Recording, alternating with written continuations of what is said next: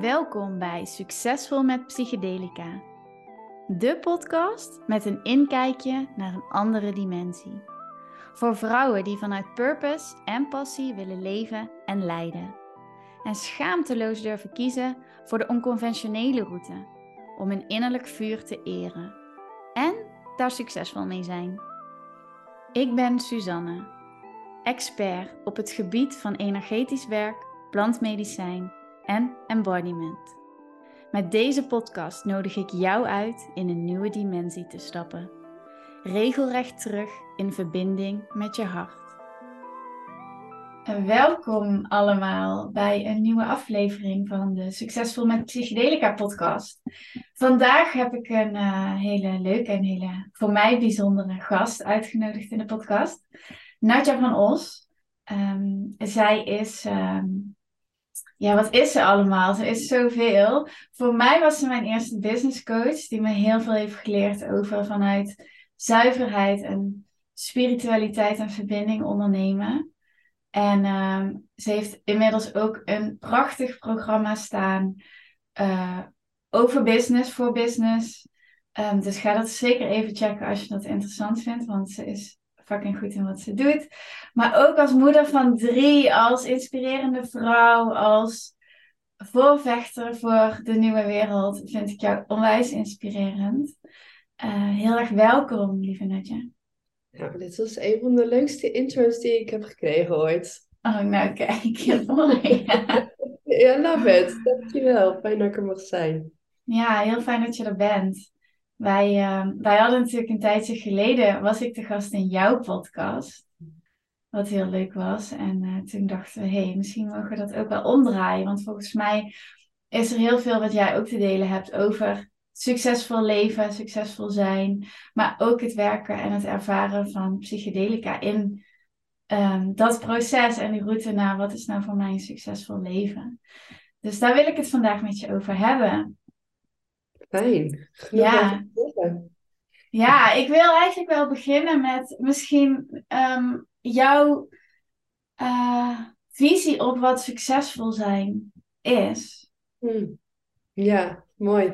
Um, mijn visie op succesvol zijn uh, is dat ik denk dat iedereen dat heel erg voor zichzelf mag bepalen.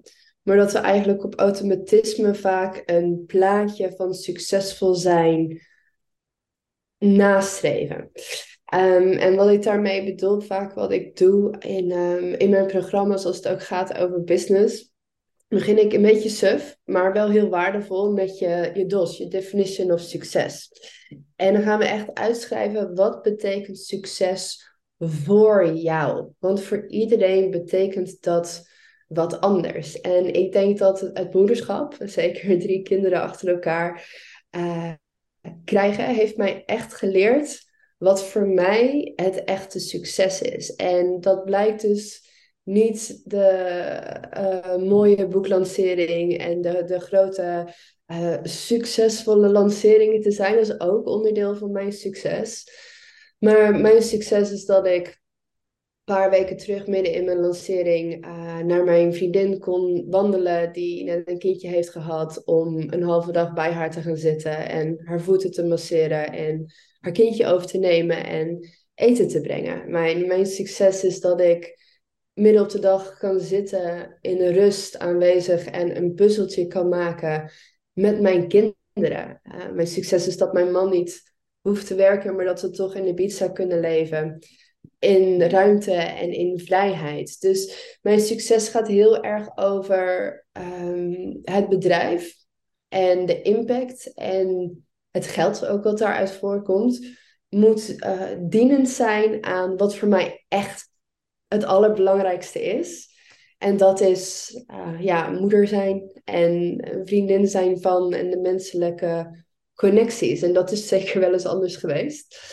Um, ik ben hiervoor ook, denk wanneer zou het zijn geweest? Denk vijf jaar geleden zat ik ook echt dicht tegen een burn-out aan. Mm. En toen um, kwam ik voor het eerst bij die 100k aan en toen dacht ik, oké, okay.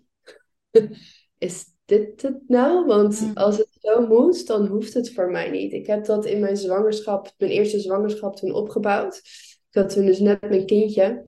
En toen dacht ik, nee, dit is het niet waard. Want ik kan niet genoeg aanwezig zijn met mijn kind. Ik raak mijn plezier kwijt. Ehm, ik ben gestrest. Ik, dit is niet hoe ik het voor me zie. En het was even lastig, want ik moest geloven dat het dus anders kon. Ja. En ik had het nooit anders gezien.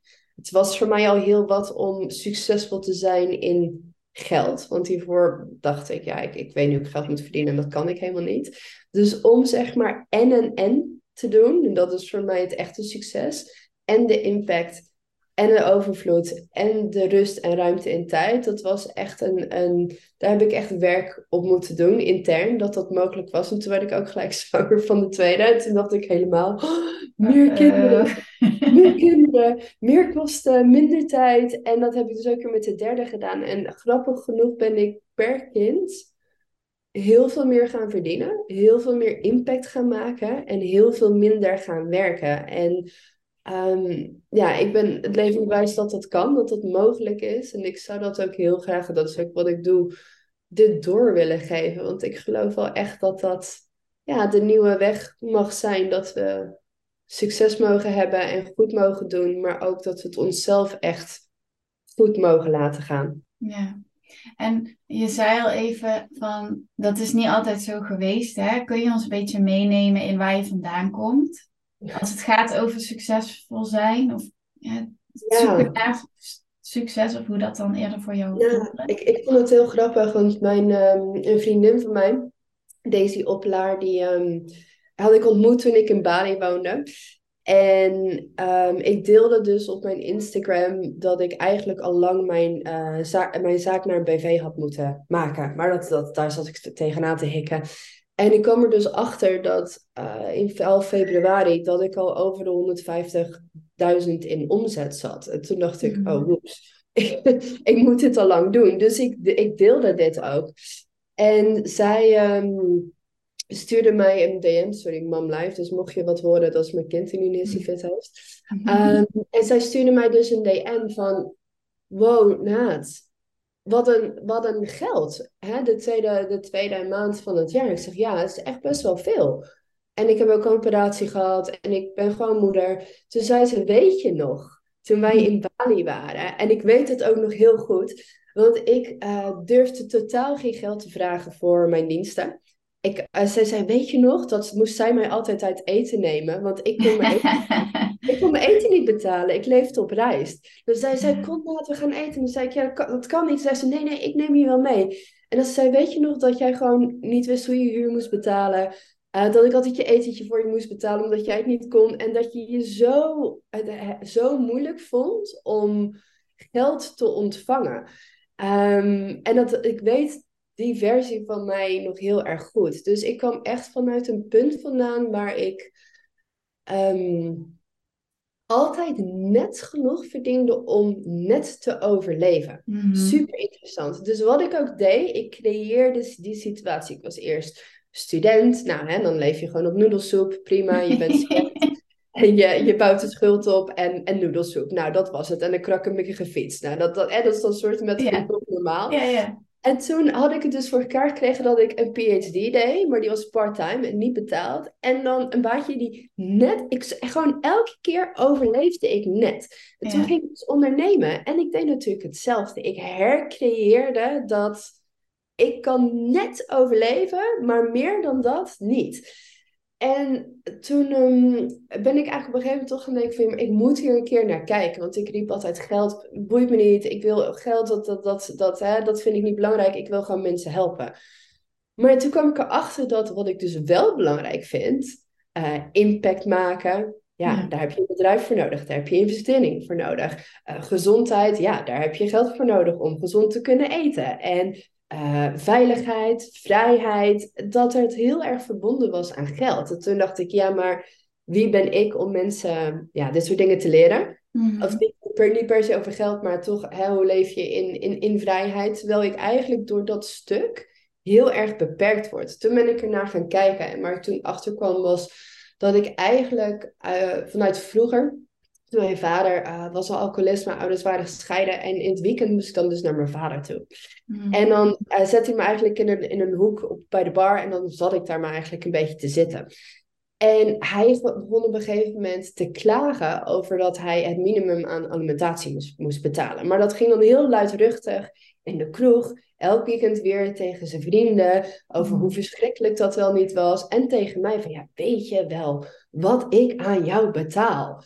Um, en dat, dat wat ik daaruit. Um, Wauw, het is best wel intens, hè, dit? Ja, nou ja, dat. ik heb een best intens leven gehad. um, laten we het daarop houden. En ik ben toen gaan geloven van, oh, het is slecht als mensen geld aan mij moeten, moeten geven. Dat, dat mag niet, dat is slecht, dat, dat kan niet.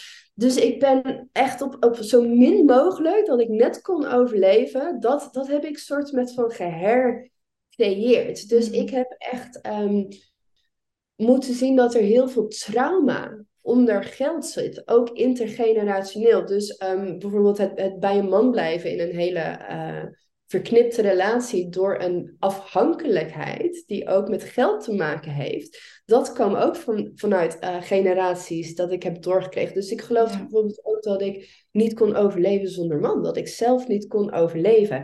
Dus er zat echt zoveel onder. En ik vind daarom uh, geld geld zelf vind ik eigenlijk wat minder interessant, maar wat eronder zit, ja. zo verschrikkelijk interessant. Dus dat is eigenlijk waar ik vandaan kwam. Nou, toen ging ik geloven, oké, ik, ik mag wel geld verdienen. Zeker toen ik zwanger werd. Toen dacht ik, oké, ik, hè, ik, ik... En hoe, want ik kan me voorstellen, ook voor de luisteraars, die op een manier een vergelijkbaar verhaal hebben met het jouwe. Ik denk dat het heel erg gaat over die eigen waarde hè, en dat voelen. Enorm. Maar als jij dan zegt, ja, toen ben ik gaan geloven dat ik het waard ben. En dat klinkt dan heel simpel, maar dat is het natuurlijk niet zo. Nee. Nee. nee. Was er maar zo'n switch? Ja, zo'n pilletje hier alsjeblieft. Ja.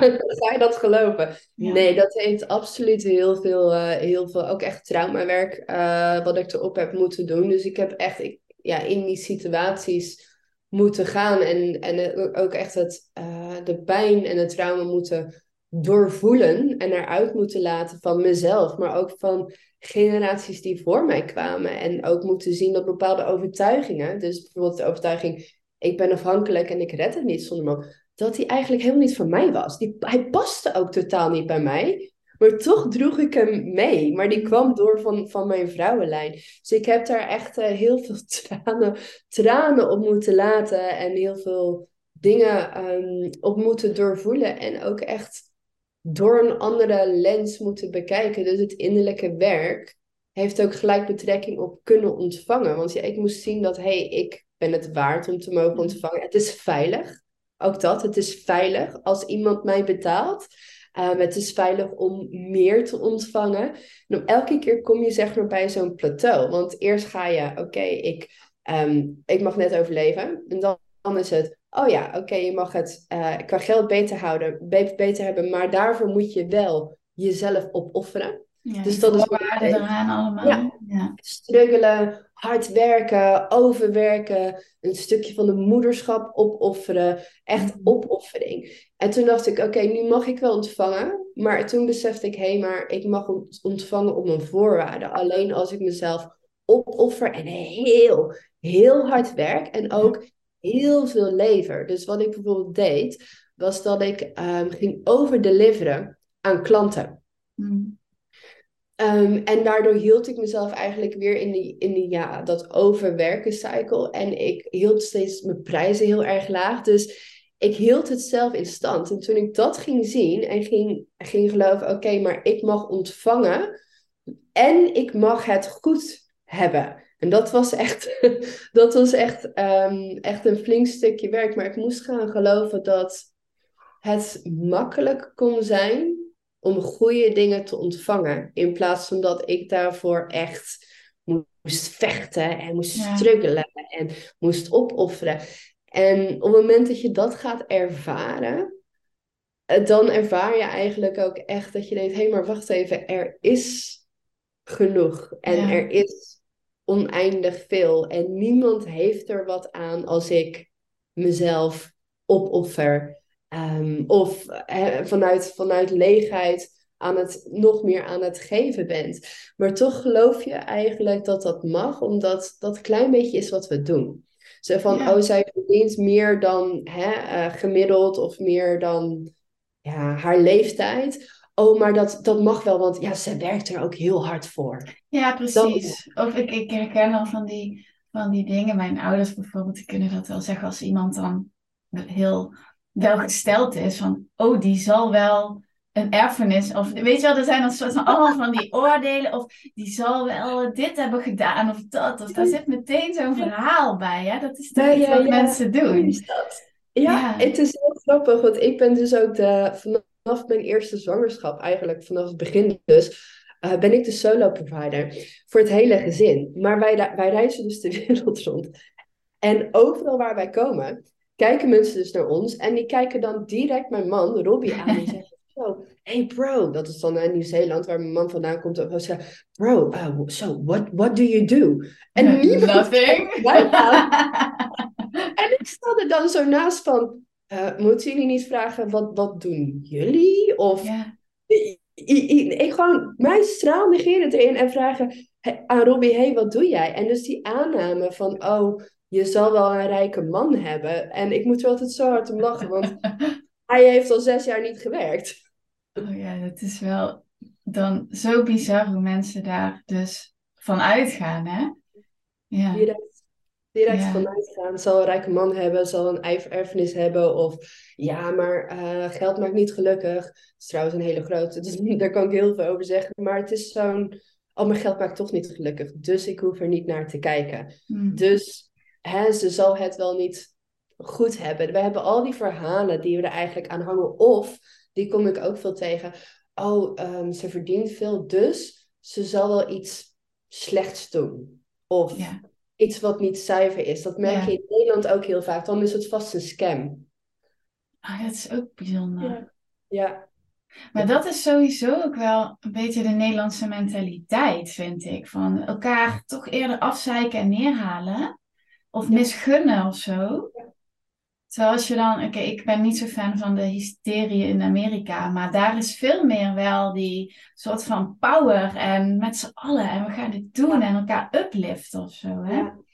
ja. ja, absoluut. Ja, hier is het toch, en ik snap het op zich ook wel, want nogmaals, er zit heel veel trauma, denk ik, mhm. collectief en individueel onder geld. Dus we hebben natuurlijk eigenlijk collectief gezien, constant gezien de mensen met veel geld um, hebben dit verdiend ten koste van. Als je kijkt naar, naar de wereld, die ene procent die eigenlijk het meeste in handen hebben, die uh, verdienen dat ten koste van de meest kwetsbare groepen. Dus het is echt het, het paradigma van win-lose. Eén iemand wint daar en om te winnen moeten andere mensen verliezen of moet moet het ten koste gaan van de planeet, ten koste gaan van salaris van hè, mensen die in arme landen werken. En dat is, dat is het paradigma wat we hebben gezien. Dus het houdt armoede in stand omdat er een aantal mensen zijn die een, een rijkdom willen vergaren, die, die, die nooit van, die niet in 80 levens op te maken zijn. Mm. Dus dat is het beeld wat wij hebben gekregen, terwijl we denk ik nu ook mogen leren van, hé, hey, maar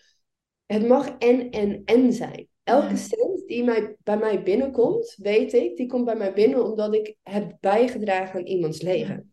Dus ik weet hoe meer er binnenkomt, hoe meer impact er wordt gemaakt. En hoe meer ik heb, hoe meer ik mezelf kan geven. Dus hoe meer ik te geven heb. En hoe meer ik te geven heb, hoe meer ik ook weer aan stichtingen of mensen kan geven. Ja. Die het, die het nodig hebben. En dat is zo'n cirkel van overvloed. Maar we denken nog, oh, als daar geld is, meer dan gemiddeld, oh, dan zal er wel iets slechts gebeuren. Of dan hmm. is diegene um, gierig, of dan, dan is diegene slecht. Dus we hebben nog dat beeld van mensen die geld hebben, en dan ben ik niet eens multimiljonair of zo, maar gewoon bovengemiddeld al, mm komen die oordelen eigenlijk gelijk. Ja. ja, dat is wel zo. Het is gewoon ook zo jammer, want dat houdt alles natuurlijk tegen. Alles. Individueel gezien, maar ook collectief gezien. Want als wij dat geld naar, naar de mensen toe kunnen laten stromen en de mensen zijn wij, dan kan het weer verdeeld worden en dan kan het naar de goede plekken toe gaan. Maar ook als je het jezelf goed kan laten gaan, kan je ook je kinderen goed kun- laten gaan. Want kinderen voelen het ook als er stress is, als er Mm. tekort is, als je niet aanwezig kan zijn. Want papa en mama moeten altijd constant werken. En dat is wat we gewend zijn en hoe het is. En ik wil gewoon ook heel graag laten zien, hey, the- there's another way. Je Ja. kan en moeder zijn en bij je kinderen aanwezig zijn en het goed hebben. Ja, en je had het net over het paradigma, het oude paradigma eigenlijk. Hoe zou voor jou het nieuwe verhaal eruit zien? Idealiter. Mijn ehm, slogan of mijn zinnetje waar ik altijd alles eh, doorheen had, een soort filter, is eigenlijk: if one person loses, everyone loses. Mm. Dus een win-lose is voor mij eigenlijk een lose-lose. Want ja, als één iemand, als de, de ehm, shareholders er rijk van worden en de rest die, die moet ervan sufferen, zeg maar, ja, wint er dan iemand? In mijn idee niet. Mm. Dus ik geloof dat er een win-win is.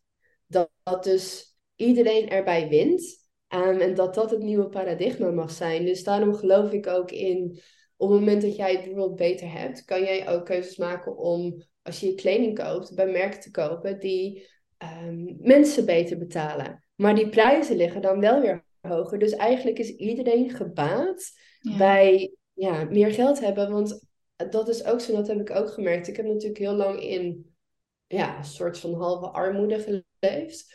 En je wordt er heel egoïstisch van. Want voor iemand die niet met geld bezig wilde zijn, moest ik constant Mm. tot mijn eigen grote irritatie, want ik vond geld stom en ik wilde er niks van weten, moest ik constant met geld bezig zijn. Want ja, ik die huur en oh Ja. shit, ik moet een taxi betalen en hoe moet ik dat nou weer betalen? En dus je wordt er heel, ik- ja, quote-unquote egoïstisch van. Want alles moet naar jou gaan, want je hebt zelf al niet genoeg.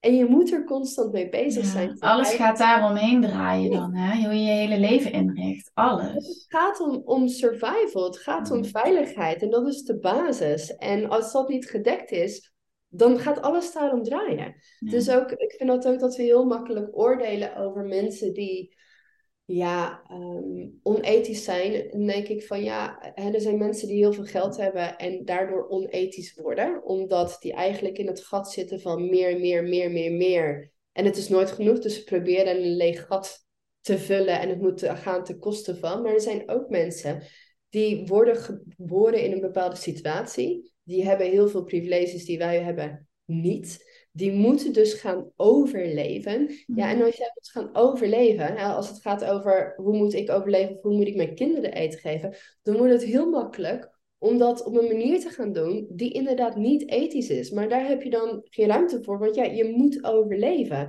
En wij, wij kunnen daar dan heel makkelijk over oordelen vanuit onze kant, maar dan denk ik nee.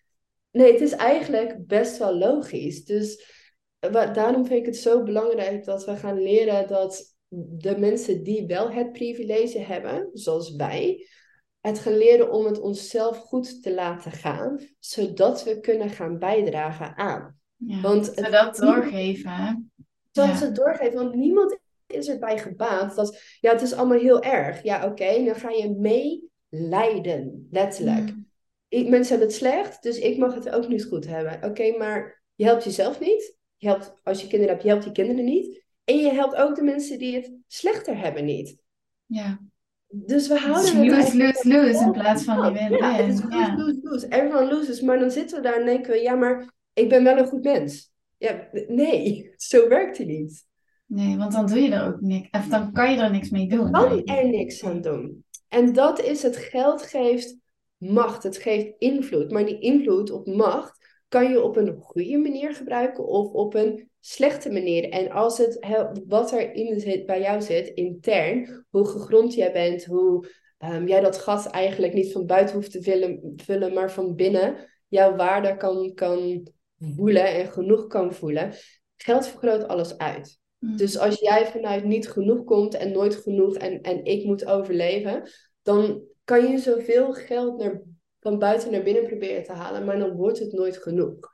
En dan Ja. moet het nog steeds gaan ten koste van, want jij zit in survival. Maar als jij zelf al genoeg bent en genoeg voelt intern, en er is meer geld, dan is er ook een overvloed om weer terug te gaan geven en om andere mensen het ook goed te laten gaan. Dus geld is neutraal, geld is niet slecht. Uh, geld vergroot alleen uit wat er al is. Ja, ik moet nu denken aan. Um, gisteren was ik op Instagram aan het scrollen en toen las ik zo'n quote. Ik even denken of ik hem goed kan zeggen in één keer. Uh, maar die ging in ieder geval over. Um, het gaat niet, of in plaats van de vraag te stellen: wat kan het leven mij bieden? Uh, om jezelf de vraag te stellen: wat kan ik het leven bieden? Toen dacht ik: hmm. oh ja, dit is ook een hele interessante. Want het gaat natuurlijk ook over dat geven en nemen. Um, erg. Ja, toch? En voor mij voelde dat wel heel mooi om even weer gespiegeld te krijgen ook van, oh ja, um, we gaan er altijd maar zo van uit dat alles naar ons toe komt. En we zitten natuurlijk helemaal in die manifestatie, mm. madness en alles.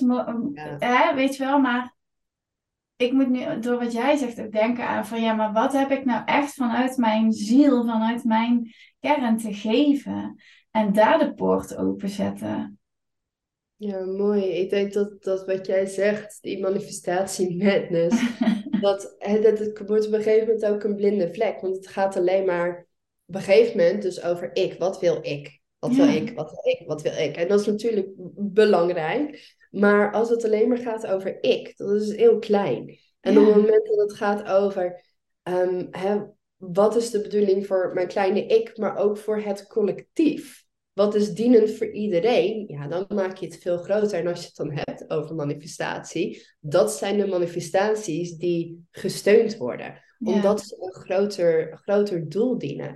Dus ik denk dat dat heel mooi is dat soms zijn we zo ingetuned op alleen maar het collectief. Hè? Dat is mhm. echt uh, ook een vrouw eigen zijnde, want we willen dat het collectief goed gaat. En dat is ook het archetype van de moeder. We willen zorgen, we willen dat het goed gaat met de groep. Alleen dan offeren we onszelf daar vaak in op.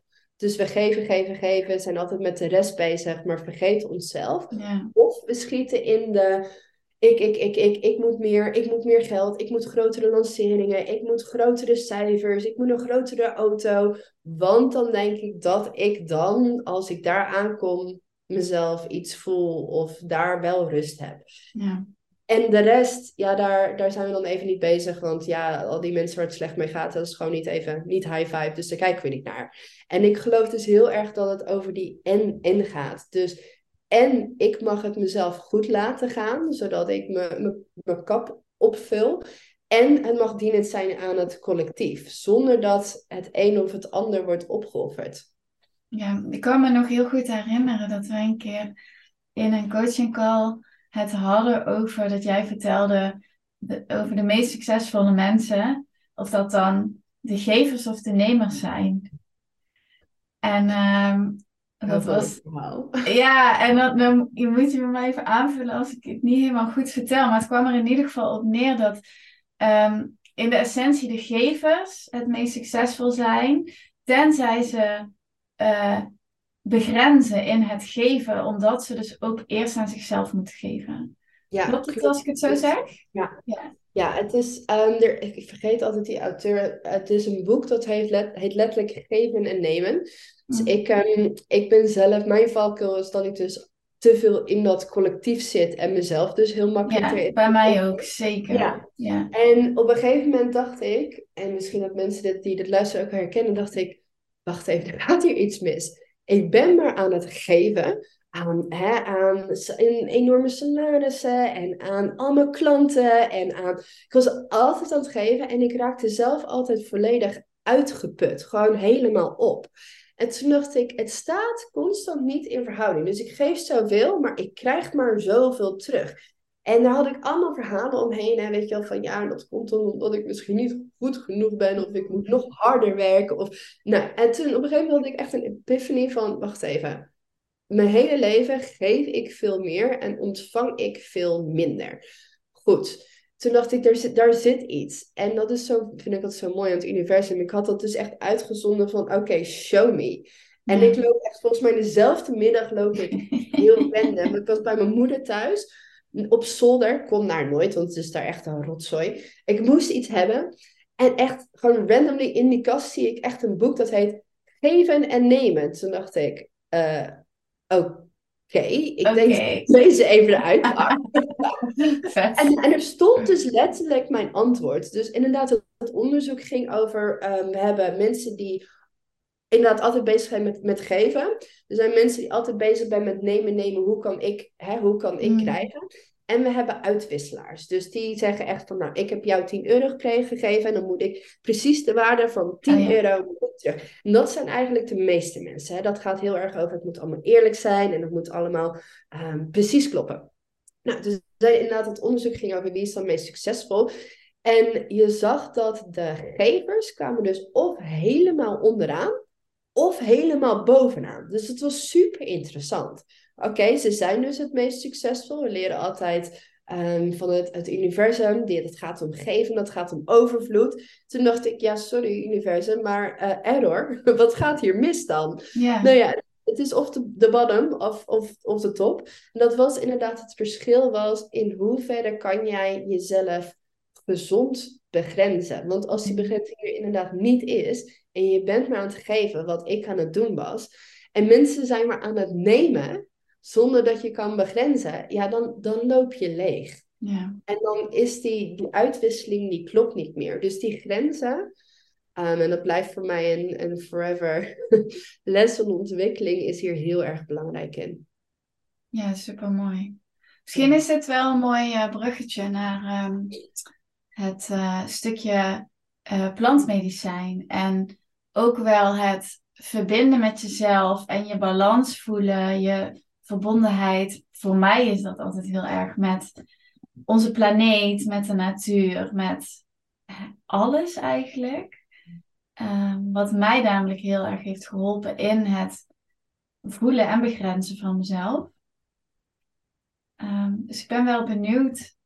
Ehm, ik weet dat ik, het is al best even geleden, we hebben gesmuld van jouw podcast over jouw ayahuasca Eh, ervaring. Dat is al een paar jaar geleden, denk ik. Ja, ja. Maar ehm, ik ben vooral wel benieuwd, want ik weet dat jij daar ook echt wel mee bezig bent in jouw ontwikkelingsproces. Ehm, hè, het, het verdiepen van jouw eigen proces met plantmedicijnen. Ehm, wil je er iets over delen hoe dat voor jou zo is gekomen? Zeker. Nee, ik ben nee, eergisteren ben ik nog naar Cambo geweest. Oh ja, Ja, ik, ik, ik, ehm, ik zie plantmedicijnen heel erg als een tool om Mm. nou ja, eh, nog dieper een proces in te kunnen gaan of om nog dichter bij mezelf te kunnen komen. Dus mijn eerste ervaring daarmee was, eh, was inderdaad Cambo. Ik vond het toen heel eng. Ehm, ik kwam, kwam een vrouw tegen die had allemaal stippen en Robbie die raakte daarmee aan de praat en zij legde dus uit wat het was. En zij nodigde ons uit voor een ceremonie en ik dacht, oké, dus wacht even. Je brandt gaten in iemands brandgaten en daar stop jij het gif van een kikker in. Nou, ik dacht echt, ik weet niet hoor, maar ik, ik sla deze even over als je het niet erg vindt. En Robbie die zei gelijk, ja, ja, ja. En ik dacht echt, uh-oh. Nee, nee, nee. Toen zei die vrouw van, ja, de kikker, die roept jij. Ik heb hier een klein kindje op de achtergrond. Wacht, die wordt vast zo wel weggehaald. En zegt zij van, ja, de kikker. Mama is even aan het praten over de kikker. Ga maar naar papa. Het is jammer dat jullie geen beeld hebben, want ik heb een kind met een, eh, een oranje, oranje zonnebril die Dat is dansje staat te doen achter mij. Heel schattig.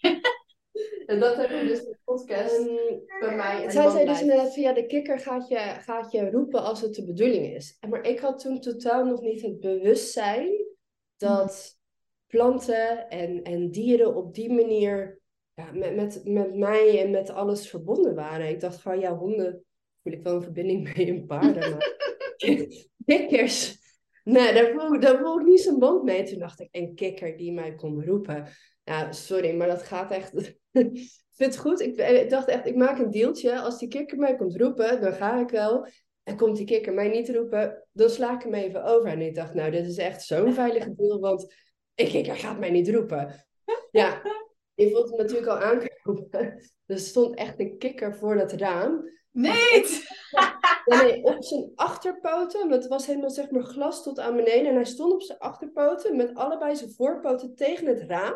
En hij Oh. staarde naar mij en één poot was tegen het raam aan het kloppen. Maar Nee. gewoon niet even, hè, gewoon voor tien minuten stond hij opeens mij aan te staren en met zijn poot tegen dat raam te kloppen. En ik dacht echt, Shit. oh. ik kan, dit kan ik niet negeren. Weet je, ik kan hier niet iets anders van maken.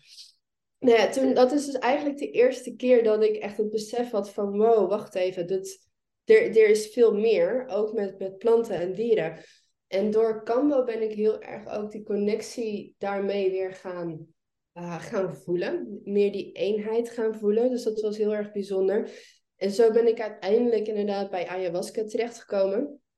Ehm, en dat vond ik ehm, ja, heel heftig wel. Eh, Mhm. voor mijn idee is er echt een voor en na ayahuasca. Ik, Ja. ik kwam eruit, toen dacht ik, ik kan de wereld nooit meer hetzelfde zien. Dat Mhm. dit, dit, dit, dit verandert ehm, alles op een goede manier. En dat heeft mij toen zoveel gebracht. Eh, dat is echt het cliché van tien jaar therapie was voor mij echt waarheid. Dat ik dacht, dit had ik in mijn eentje, had ik hier tien jaar over gedaan. En dat vind ik zo mooi ervan, dat ehm, je moet zelf nog steeds werken.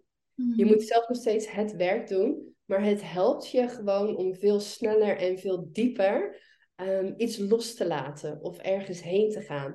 Ik vond ayahuasca wel echt genadeloos. Ja. Ze heeft me door de hel heen gesleept. Ik dacht toen echt, nee, inderdaad, in mijn Love Roll podcast vertel ik erover dat ik ook echt dacht, als ik hier levend uitkom, als ik, als ik niet doodga tijdens deze ceremonie en ik kom hier uit, ik, ik pak mijn autosleutel, ik rij weg en jullie zien mij nooit meer terug. Nooit meer. Waar ben ik in? Nou, echt, oh mijn god. En toen kwam ze met de derde serving en toen ging dus gewoon mijn hand omhoog. Hè? En ik dacht, waarom gaat mijn hand omhoog? Wat gebeurt hier? Nou, moet je nagaan, je wordt gewoon overgenomen door iets. Dus ik heb toen Ja. drie servings gehad en dat heeft me zo ongelooflijk veel, ehm, veel gebracht. Ook in mijn relatie, ehm, in mezelf en dus automatisch ook in mijn business. Want ja, alles wat mij kost of wat nog niet lekker zit in mezelf of in mijn relatie, neemt weg uit mijn onderneming. En neemt, en hij heeft een effect op mijn kinderen. Dus het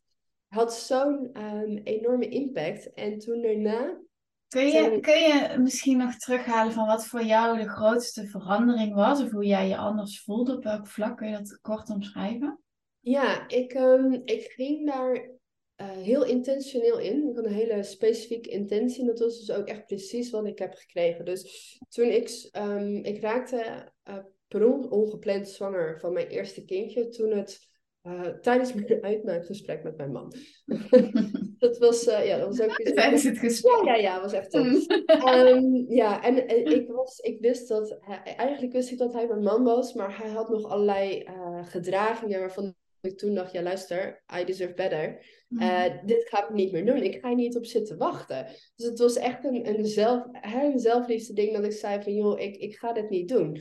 En omdat ik natuurlijk zwanger werd en ehm, dat bracht zoveel naar boven in mezelf, in hem, heel veel oude trauma's van mijn vader. En ehm, dat, dat speelde zich dus ook allemaal af in die relatie terwijl ik zwanger was. En ik had zo'n eh, boosheid nog steeds in mij. Boosheid naar mijn vader, boosheid naar, naar Robbie toe, naar wie hij toen was. Ehm, en ik kon daar, ik kon, het lukte me niet om dat helemaal los te laten. Er zat altijd nog dat randje onder van boosheid en van hem niet volledig weer toe kunnen laten in mijn hart. Dus ik was altijd een heel klein beetje, nou niet een heel klein beetje, ik was eigenlijk altijd best nog wel beschermend. Ik, ik durfde niet volledig mijn hart weer open te zetten voor Hmm. nou ja, welke man dan ook. En ja, dat, dat had natuurlijk een effect op hem, het had een effect op mij, het had een effect op, ehm, op neef. Ik, had toen, ik was toen net bevallen van Nala, van mijn meisje. En ik ging daarin heel specifiek met die intentie. Eigenlijk was de intentie, ik wil hem volledig kunnen vergeven. Mm. Dat was mijn intentie. En zo ging ik erin. en toen dacht ik, nou, ik ben benieuwd. En ik werd toen een hele reis meegenomen. Ook ik, ik werd overal naar langsgenomen, naar familie, naar van alles en nog wat. Maar ik uh, werd eigenlijk direct naar hem toen gestuurd en ik zag hem. En ik zag eigenlijk vooral, ik word, echt, ik word, nog, ik word nog emotioneel als ik er denk. Ik zag vooral hem en zijn uh, grote groenbruine ogen die naar mij kijken. En zijn intense pijn en verdriet dat wat, dat, hè, wat er tussen ons is gebeurd, zijn, zijn schuld, zijn hoeveel hij van me houdt, maar ook zijn pijn dat hij daar eigenlijk stond in de kou. Elke dag weer, elke dag kwam hij opdagen voor me. Elke dag, ja, ja echt, het ging om jaren. Um, om weer toegelaten te worden. En ik liet hem in de kou staan. En dat is wat ik zag. Nou, ik heb... Wow, ik kreeg helemaal kippenvel. Ja, ik, ik word ook helemaal emotioneel. Ik heb echt letterlijk, denk dat die ceremonie acht uur duurde. Ik heb zes uur lang in mijn emmer kei en kei en keihard gejankt. En ik dacht dus dat het ging om ik moet hem vergeven. Ik heb alleen maar gejankt omdat het me. Het deed me zoveel pijn om zijn verdriet te zien. En ik kon dat verdriet niet zien, want mijn eigen boosheid en eigenlijk het trauma, het, het, het zware trauma yeah. dat mijn vader meegekomen kregen, zat in de weg om dat te zien. En het kwam zo hard binnen. Die, die man die zo van me houdt en die elke dag daar stond en ik liet hem maar in de kou staan. Nou, man, man, man, man. Ik ben toen ook echt na die ceremonie mijn spullen gepakt. Ik ben naar huis gereisd. en ik dacht eigenlijk dat ik terug zou komen met het ideale scenario van... Hoi schat, ja, ik heb jou vergeven. En het enige wat ik kon zeggen was... Sorry. Het me zo erg. En hij dacht echt... Ah. Wat? Huh? What happened? Hier gebeurt, ja. En het, het is echt zo'n gift voor, voor, ja, niet alleen voor mij en voor hem, maar ook echt voor ons gezin en voor onze kinderen. Ja. ja, maar als dit soort grote stukken niet meer tussen je instaan als een schaduw, wauw, dan kan je verbinden. Ja. Dan kan je verder ook echt verder samen. Verder en niet half verder. Als ja. het doet alsof je verder gaat, maar in de diepte ben je niet echt verbonden. Ja, wauw, super mooi. Ja, dus dat was echt prachtig. En dan de vraag, ben je nog ooit teruggegaan? Naar ayahuasca niet. Um, ik had toen uh, ingeboekt en toen was ik weer zwanger. Oh, yeah. en toen is Robbie dus inderdaad, zou samen met Robbie gaan, die is in zijn eentje gegaan. Um, en dat was best wel een heftige ervaring. En ik kwam toen eigenlijk in aanraking met uh, mushrooms, omdat wij in het gyms waren. Dus mijn man komt echt van, nou ja, letterlijk het einde van de wereld. En daar groeien dus allemaal wilde magic mushrooms. En ik zat daar vast op dat eiland. Het was tijdens corona. En nou ja, echt in the middle of nowhere. En hij kwam dus met die bak mushrooms terug. En ik dacht, nou, weet je wat? Dan ga ik wel, hè, dat gaat leuk, dan ga ik microdosen. en ik had dus dat dat mij heel veel ging helpen met mijn boek schrijven. En ik had er allemaal dingen bij bedacht. En ik snapte natuurlijk helemaal niks van met afmetingen. Dus ik dacht, ik neem een microdose. En ik zat dus echt op dinsdagmiddag. Ik zat overal, zag ik uilen en rupsen. En, en ik was in één keer, ging ik een hele ceremonie met mezelf houden. En dansen en doen. En ik dacht echt, oké. Dus toen kom ik daarmee in aanraking. En um, ja, sindsdien ben ik eigenlijk vooral daarmee bezig met um, mushroom ceremonies. Uh, microdosing en uh, combo. Ja, mooi. Ja, ook denk daarin wel de zachtheid die dan de mushrooms hebben ten opzichte van de ayahuasca, die je niet oh, helemaal.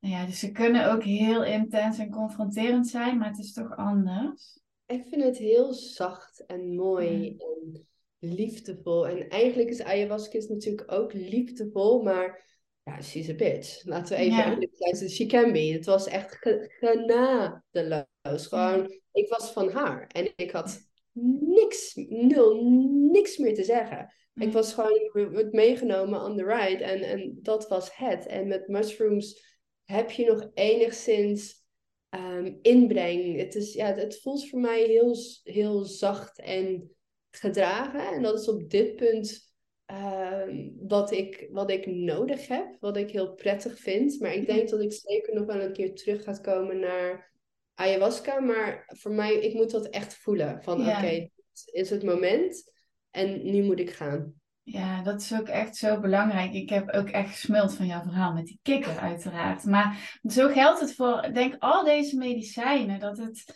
zo belangrijk is om jezelf te eren en te luisteren naar, oké, is dit mijn moment? En niet omdat het nu op zoveel plekken beschikbaar is en zoveel mensen het doen, dat je dan over je eigen grenzen heen gaat. Want ja, dat is gewoon ook zonde van de ervaring.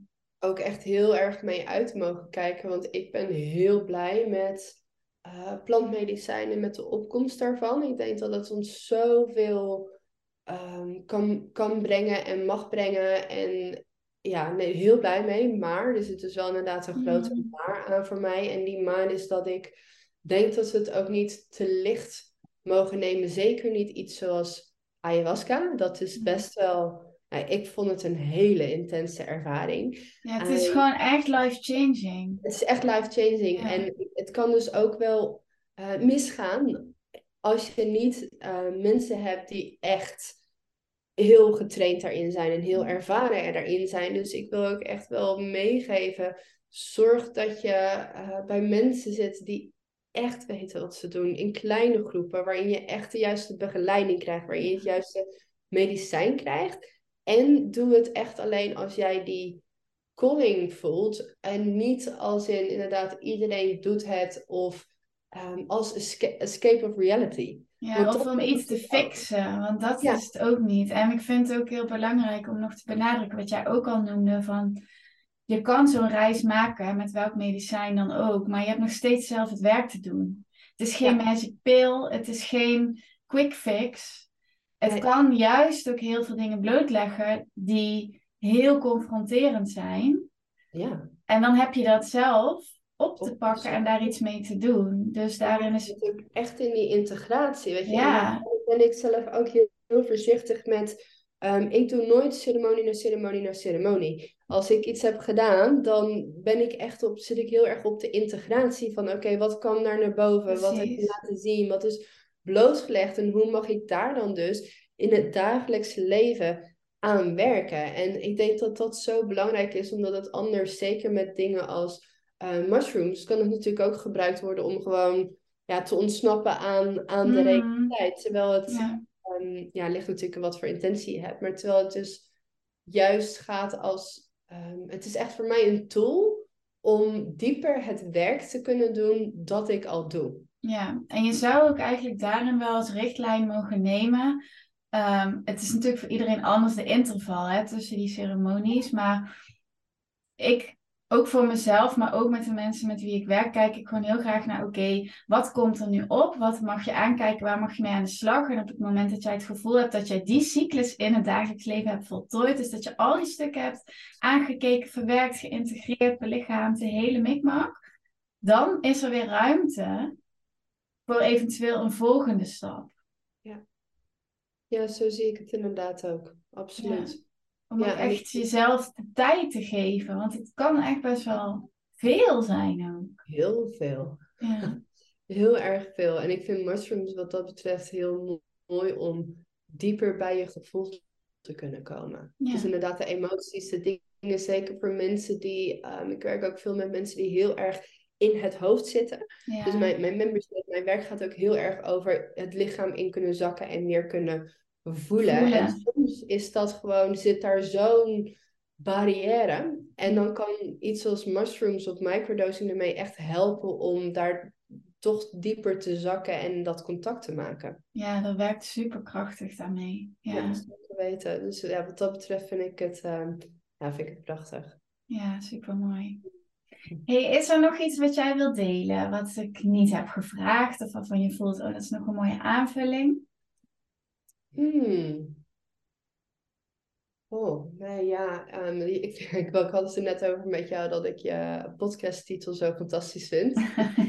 uh, ja, ik vind hem echt goed. Gewoon, het, het is anders, maar het is wel waar. Ik, mijn visie op succes en mijn visie op business is heel erg holistisch. Dus ik vind het heel mm. mooi dat mensen die bij mij vandaan komen, die zeggen ook van ja, ik Um, ik maak meer impact en ja, ik verdien meer geld. En ja, ik heb meer uh, vrije tijd. Maar ik ben ook een betere moeder. En Ik ben ook een betere partner. En dat is eigenlijk voor mij bijna nog het grootste, ook op, op als ik mijn trajecten op business doe, dat ik heel erg geloof dat um, op het moment dat jouw relatie niet goed zit, bijvoorbeeld, dan gaat dat ook ten koste van je business. Ja, it's all connected. Yeah. Het is all connected. En ik denk dat um, daarom um, mushrooms of ayahuasca of wat dan ook wat je gebruikt als tool om je eigen dingen op te ruimen, ook naast business, gaat bijdragen aan je succes. En zeker als je succes definieert uiteindelijk als gelukkig zijn. Ja. En content zijn en ehm, weten wat voor jou echt belangrijk is. En dat jouw onderneming dat dient. In plaats van dat jij um, ja, eigenlijk in dienst bent constant van jouw onderneming. Ja, ja super mooi. Ze maken hem ook heel mooi rond. Hè? Wat dan ook uh, voor mij heel erg die link is tussen die twee. Het, het innerlijk werk nog beter kunnen doen met behulp van ja. Verschillende tools. Om zo nog meer die impact of service. Ja. En hè, je bedrijf jou te laten dienen zodat jij de wereld weer meer kan geven. Ja, het is zo'n mooie cyclus op die manier. Dus uh, ik denk ook echt wel dat um, hier op Ibiza is een, um, een, uh, hier zitten heel veel biljonairs. ik kan me nog steeds niet voorstellen hoeveel geld het is. Ik zit altijd biljonair. Ja, hoeveel bellen zijn dat? hoeveel? Hoe? Nou ja, goed. Maar die lopen hier dus rond.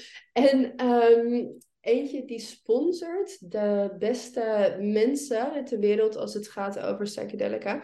En die brengt ze naar, bij elkaar hier op Ibiza en ergens in Amerika. En zij um, doen ceremonies met biljonairs. Maar ik vind dat zo briljant. Want wat het dus betekent, is dat de mensen met onnoemelijk veel meer geld dan ik me dus kan voorstellen, dat die de ervaring krijgen van alles is één. Van verbinding, van hé, hey, die planeet, dat wij zijn de natuur. En op het moment dat, dat uh, mensen, juist mensen met geld, juist mensen met invloed, juist mensen met macht, um, dat gaan ervaren, gaat de wereld er mooier uitzien. Want dan ga je inderdaad dienen voor the greater good in plaats van meer, meer, meer voor mij. En ik, ja, dan gaat dat paradigma shiften.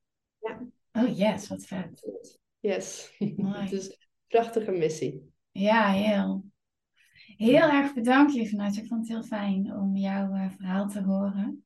Mm, dankjewel dat ik hier mocht zijn. Ja, altijd welkom. Um, ik ga jouw contactgegevens delen in de show notes. Ik zal ook het boek Geven en Nemen even delen voor de mensen die dat interessant vinden. Um, als je hebt geluisterd en je denkt, wat een fantastisch gesprek. Deel de podcast. Uh, tag ons daarin, dat vinden we leuk om te zien. Als je hebt geluisterd, laat een review achter, een rating. Um, wil je meer van Nadja weten, dan uh, neem vooral contact ook met haar op. En um, tot de volgende keer.